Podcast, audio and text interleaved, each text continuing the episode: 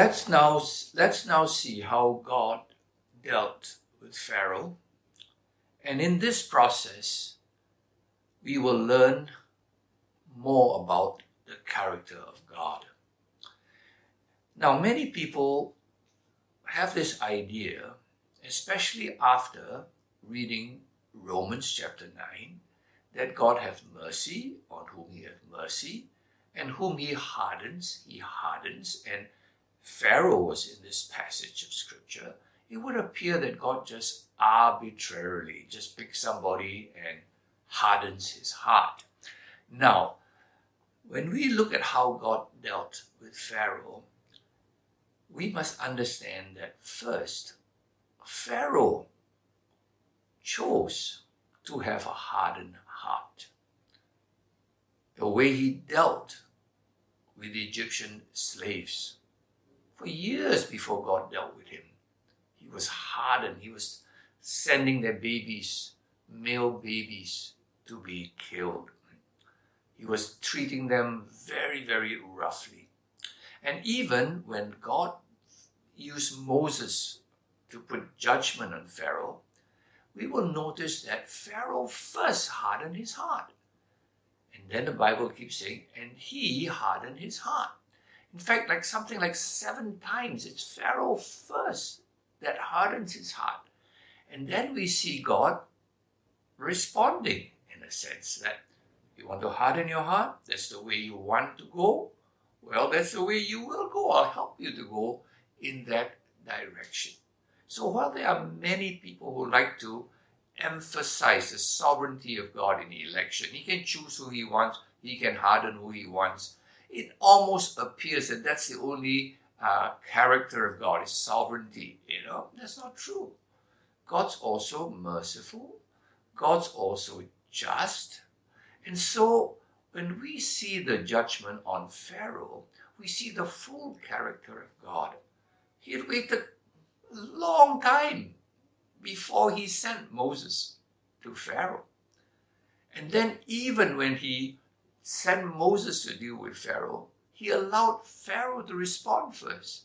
And finally, it reaches a certain point when God, in his wisdom, in his mercy, and his sovereignty, realizes that this man is determined to continue this way, then I will help him in his direction. So we see that God is sovereign, but he is fair. So what we see here is how God dealt with Pharaoh. Now, how did God send the plagues? How did God deal with the Egyptians? Again, when God sent the plagues, He did not just come full blast. He sent them step by step. He started first with plagues that caused disturbances. The water turned to blood. Then frogs came into their house. Then the land, the dust of the land became lice. So that's very disturbing, but that's not really dangerous. But as they continued, Pharaoh continued to harden his heart, then God stepped up the plagues. He sent disease on the animals, plague on the animals. And then when they continue in, in hardness, then he sends danger to their life. He sends hailstones that could kill them, could, but didn't, as long as they took shelter. And finally, after having stepped up slowly from disturbance to disease to life threatening danger, finally he brings death to the firstborn of Egypt. So you see how God, in his mercy, in his patience, stepped up the judgments, giving them time, giving Pharaoh and his leaders time to respond. Similarly, we see the plagues did not hit the human straight away, it hit nature first. Frogs died a lot, lice came up and died, lice died. Right? And then he hit the animals. And then finally, he hits people. So I hope you see here, while people, some people like to see one character of God. Oh, God chooses whom He will. God hardens whom He will. It's like, hmm, God just closes eye, point at somebody, I'll harden that guy. God doesn't work that way, right? When we understand the whole Bible, we see a story like this, we begin to understand, not just read Romans chapter 9 and say, ah, election, there's a new doctrine I learned today. You know, are you elected or not elected? Let's just look at the whole Bible, the context of the Bible. How did God elect to judge the nation of Egypt or Pharaoh? So we, when we see this, we begin to have a better understanding of our God, the character, the wonderful character of our God. Let's now take a closer look at the Passover. God instructed them to every household to find a lamb of one year, male, take it into the house on the tenth day of the first month. For four days they were to be with this lamb to check it out that it was unblemished. The 14th day of the month, they were to kill that lamb, take the blood of the lamb, and paint the frame of their door.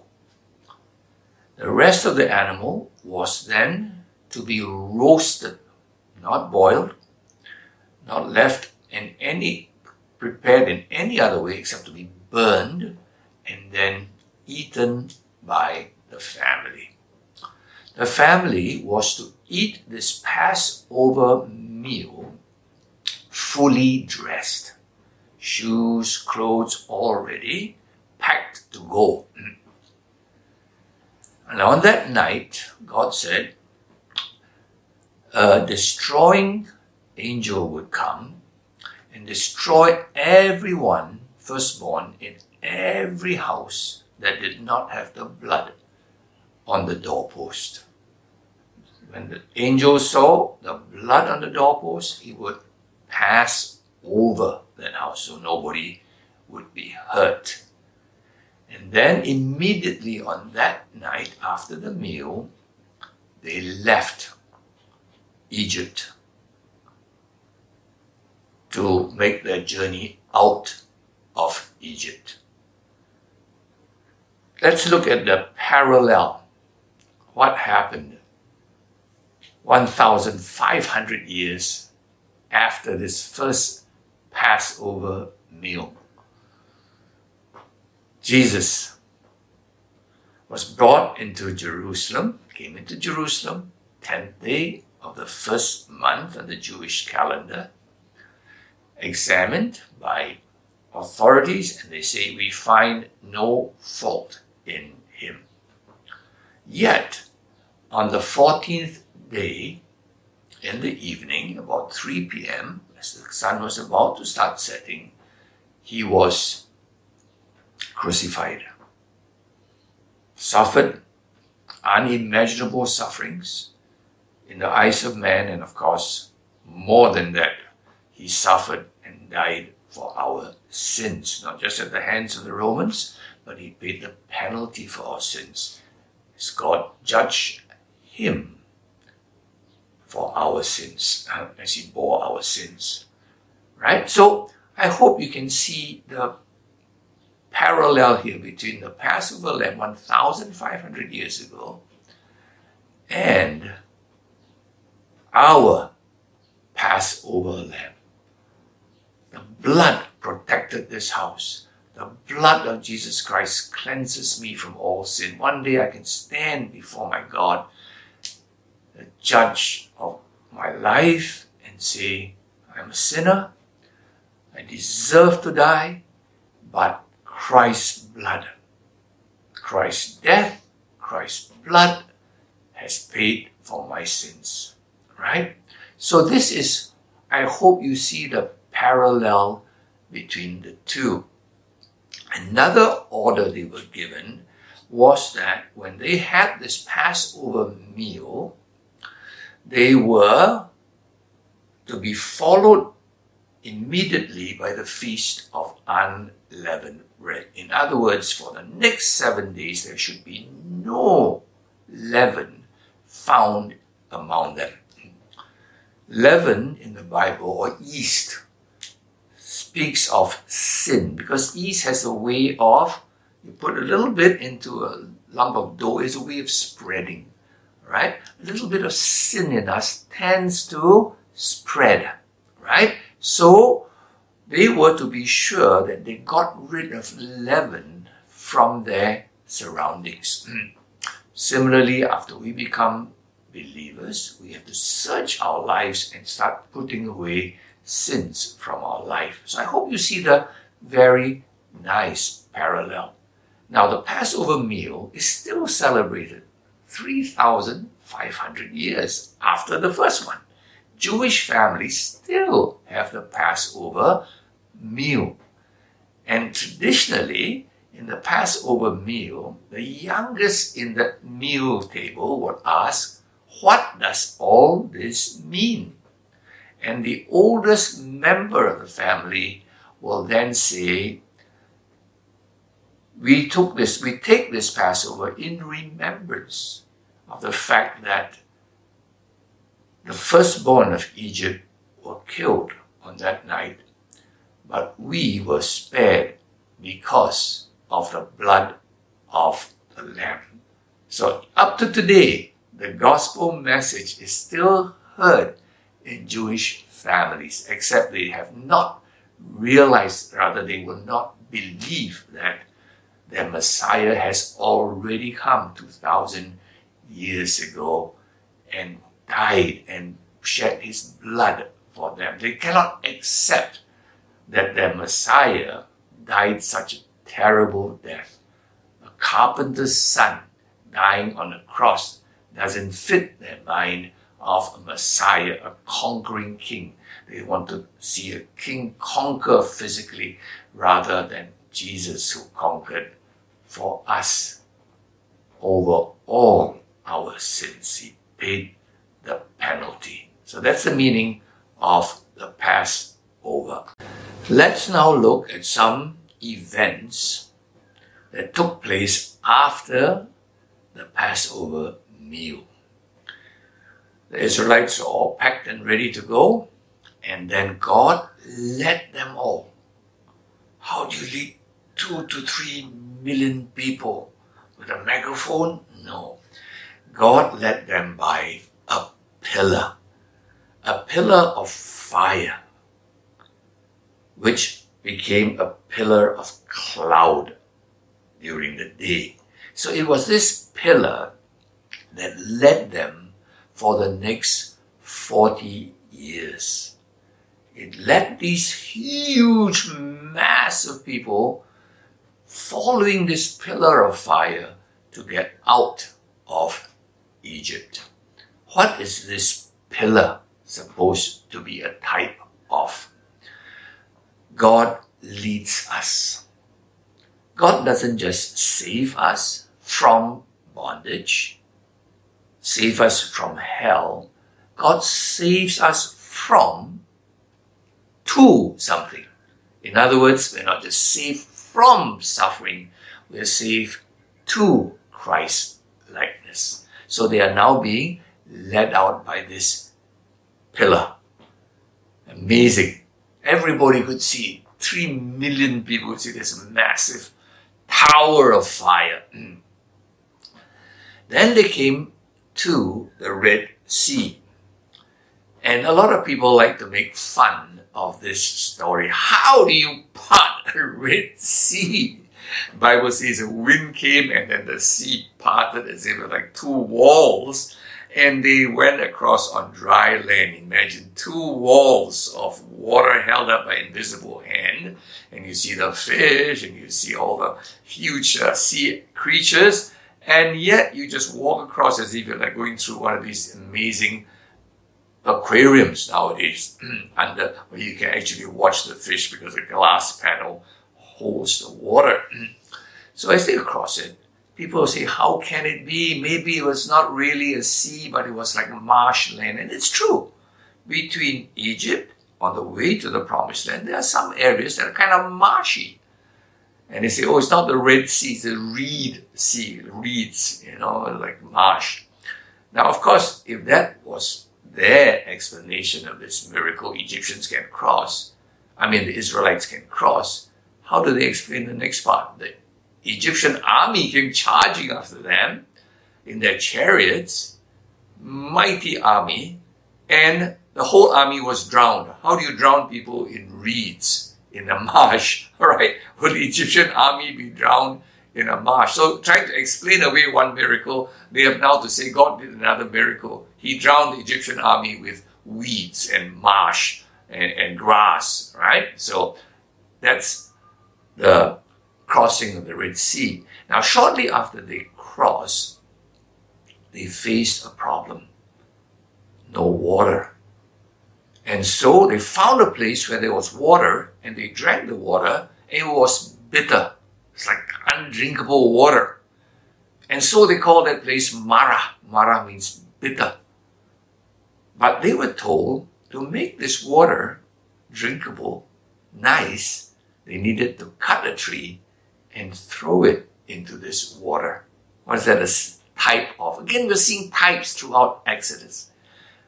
Christ hung on a tree. The New Testament says that on a trunk. This trunk was thrown in, and the water now became pleasant.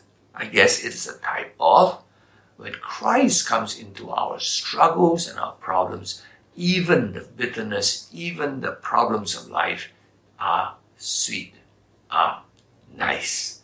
All right? We can actually have, in the midst of crisis, have great joy and peace in our heart. So after that, they had faced another problem. Food. How do you feed two to three million people? And God dropped, airdropped manna for them. What is the meaning of the word manna? Manna simply means, what is it? Alright? When this stuff dropped from heaven and it landed on the ground, it became like little wafers. Tiny wafers, small wafers, tasting sweet like honey. Okay? So basically they had what we would call complete food in that wafer because it sustained them for 40 years. 40 is always a number of testing. This food had been tested for 40 years and it sustained them throughout their journey. Complete food. We wish we could get this kind of food in a crisis like we are going through now. You know, how wonderful the government just gives us stacks of complete food, everything. You don't have to worry about buying vegetables to get your vitamins C and then to buy your vitamin pills and to get all just in one little packet. Now, this manna is literally bread dropped from heaven. And Jesus later in John chapter 6 says, I am the bread of life. I am the bread from heaven. Okay, so we see while they were sustained by this manna, Jesus says, You, through your Christian life, will be sustained by me. If you have Christ in your heart and you live a life dependent on Christ, you will go through victoriously. Then again, they face another problem. Again, no water. And then Moses struck the rock and water gushed out from the rock. And from thenceforth, they always had water coming out from rock. Right? Now, again, Christ in 1 Corinthians chapter 10 is likened to that rock in the wilderness. So again, that refreshment of water in our life, a lot of struggles, a lot of problems. We feel so down, we feel so discouraged, so dry. And then we look up to God, we look up to Christ.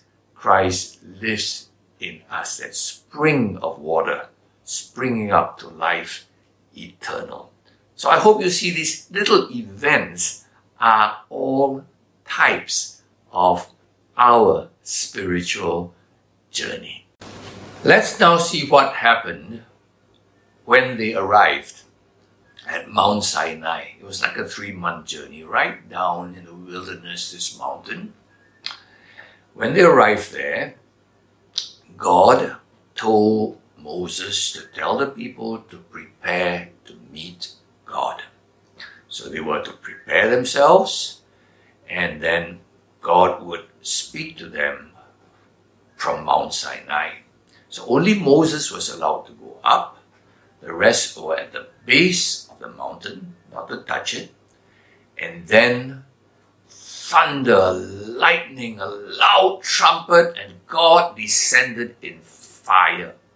And it looked like Mount Sinai was on fire. It's like a furnace. And Moses walked up into this awesome presence of God. And he spent 40 days there with God. What did God do during these 40 days? God communicated his instructions to Moses. And we only know, we say, oh, Moses brought down the Ten Commandments, as if God took 40 days to tell him those Ten Commandments, which you can memorize in 10 minutes. No. 40 days, God taught Moses so that he could teach the people not only the Ten Commandments, which is the, what they call the book, the Jews call this the book of the covenant. This is the laws, the principles for our moral behavior. These principles are everlasting. You don't lie. You don't commit adultery. It's not for Jews or it's not just for Israel. It's for all men. This is God's principles for life. So those are the Ten Commandments. But God also communicated to Moses many other laws about how to live in their society, how to treat your wife, how to treat your kids, how to treat your slaves, how to treat your neighbors, how to deal with a thief, and so on, how to deal with your land. So those are like community laws. And then God also gave them laws on how to worship Him. Largely, they were very specific details of how to build the tabernacle and how the priests would be dressed and behave and what they were supposed to do in the tabernacle. So for 40 days, Moses, of course, had to remember all these things, probably ask a thousand questions to get it right because he had to teach the people. Right? Now, when you read all this from Exodus 20, all these laws, the Ten Commandments, you want to take it very seriously. It's for us. Then the laws about community life. It's almost like, do you remember all the laws of Singapore about littering, about public nuisance, about divorce laws? I think lawyers know all those things. For us, we just want to know that there are those laws. We don't need to know the details of them. Furthermore, about the tabernacle, how it was to be embroidered and how many cubits. Do you really need to know all those things? Frankly, no. They were meant for Israelite society and for Israelite worship. They're useful to know. I'm sure there are a lot of beautiful things in those details that are types for us to learn. We can learn about God through those things. But we don't need to study them as if we are Israelites.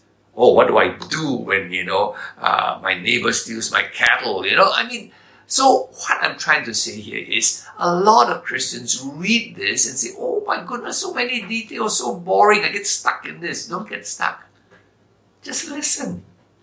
it's good to know when I talk, hear lawyers telling us about their divorce laws and their laws about this. I'm just interested. I don't like, ah, excuse me, what do you say? Uh, uh, take notes. There's no need, all right? So please remember to read the Bible or sometimes just listen to the Bible because if you read everything the same way, you will be very, take years to finish the Bible and you will get lost in the woods. That's why most Christians are lost in the woods. They don't know when to take it as if it's directly to me. Ten Commandments directly. I better memorize that. Do I memorize how to deal with cattle that are stolen? All right with by an Israelite neighbor. I don't need to memorize that. I don't even need to read it in detail. I just need to hear it. So I hope you understand that there's so many laws, and some people get stuck in the history of Israel, or the king and the king, and you can't even remember their names for the Israelites. It's very important. That's their history. You learn your history. But we can learn things from their history. So I hope that when you come to chapters like chapter 21, 22, and go on to like tens of chapters, just listen to it, get the feel of it. So I hope you see here that God at Sinai was giving Moses rules how to live. They had now seen God's grace.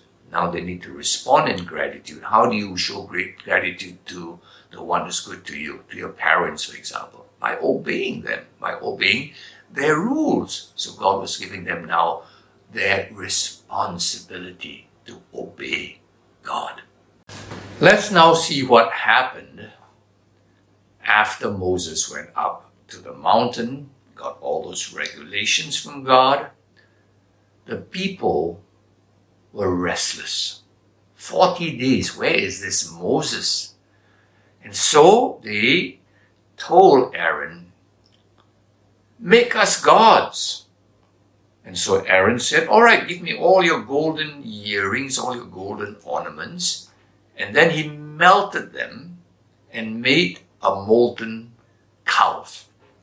That's kind of a very common god, is a cow god in many nations, even to today. The cow looks strong, the cow is fertile, it produces uh, offspring that give milk, and so people often worship the sun, they worship the cow, and so they made this cow god.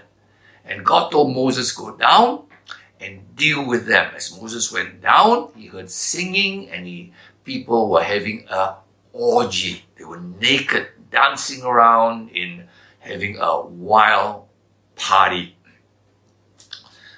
Principle to learn Usually, when a nation has idolatry, there's a lot of immorality.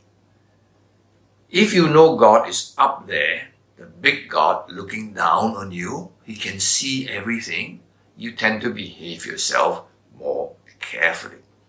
But if your God is a little God you can put in a corner, His eyes cannot see, then you do a lot of things feeling very free because your God looks so tiny and impotent, and anyway, he has eyes that don't see.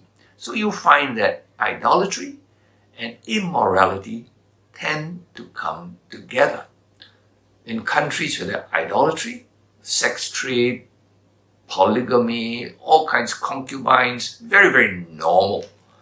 Go to a brothel, anywhere. Idols are everywhere. There are more idols sometimes in a brothel than in a temple, right? So what do we learn? Okay, when you see idolatry, usually it is linked to immorality. So God's so angry with them, and Moses had to go up again for 40 days this time, and second 40 days with God. So let's end the story by a few, learn a few things they we see that finally they built this amazing tabernacle. How did they build this tabernacle? How did slaves have the material to build the tabernacle? Fine linen, all kinds of beautiful uh, jewelry for the priest to wear, a ton of gold for the tabernacle to line the ark with gold. How did they have it? God had provided for them. Before they left Egypt, they were told, go and ask your neighbor for things and you will find favor. And the Egyptians gave them their things before they left. So they had all the material. How did they have the workmen to do this tabernacle? The first time we see God gives the spirit of wisdom to some workers. Now we always think the spirit of wisdom from God is to study, be a scholar and learn amazing things. You know, we say that man has a spirit of wisdom, he can preach like an angel. The first time God gave the spirit of wisdom, it was for workmen to do embroidery and metal work, to do the things for the temple. So what do we learn from this? We learn that oftentimes we have made our faith a very scholarly, a very brainy thing, when actually we can serve God with all the different talents that He has given us. Sometimes our talent is just befriending somebody. Right? God gives us the spirit of befriending, spirit of encouragement. Right? So very so-called non-brilliant, non-academic, non-scholastic things are also can be used to serve God. So finally the temple is built and you think, wow, the temple is good, and Moses can't even enter the temple. The cloud comes down in glory, and Moses cannot enter the temple. So we continue the story in the next book of Leviticus. So please just listen through Exodus. It's 40 chapters. You can just listen through it. You don't need to read it if you're not a reader. You could go through this book very quickly less than an hour, you probably have an audio Bible and uh, two hours, so you could finish this. So may I recommend this? First half is stories for listening. Second half is laws, not for you, for the Israelites. So some parts of it you want to focus a little bit, like the Ten Commandments. You want to, and the rest you could listen to it and get all the lessons that can bless you. Of course, if you're a scholar and you've read through the Bible many times, go ahead, read it and go dive deep into it. But you've never been through the entire Bible. Can I suggest just listen to the stories and then listen to the rules and get a better overview of the beauty of this Bible. God bless you.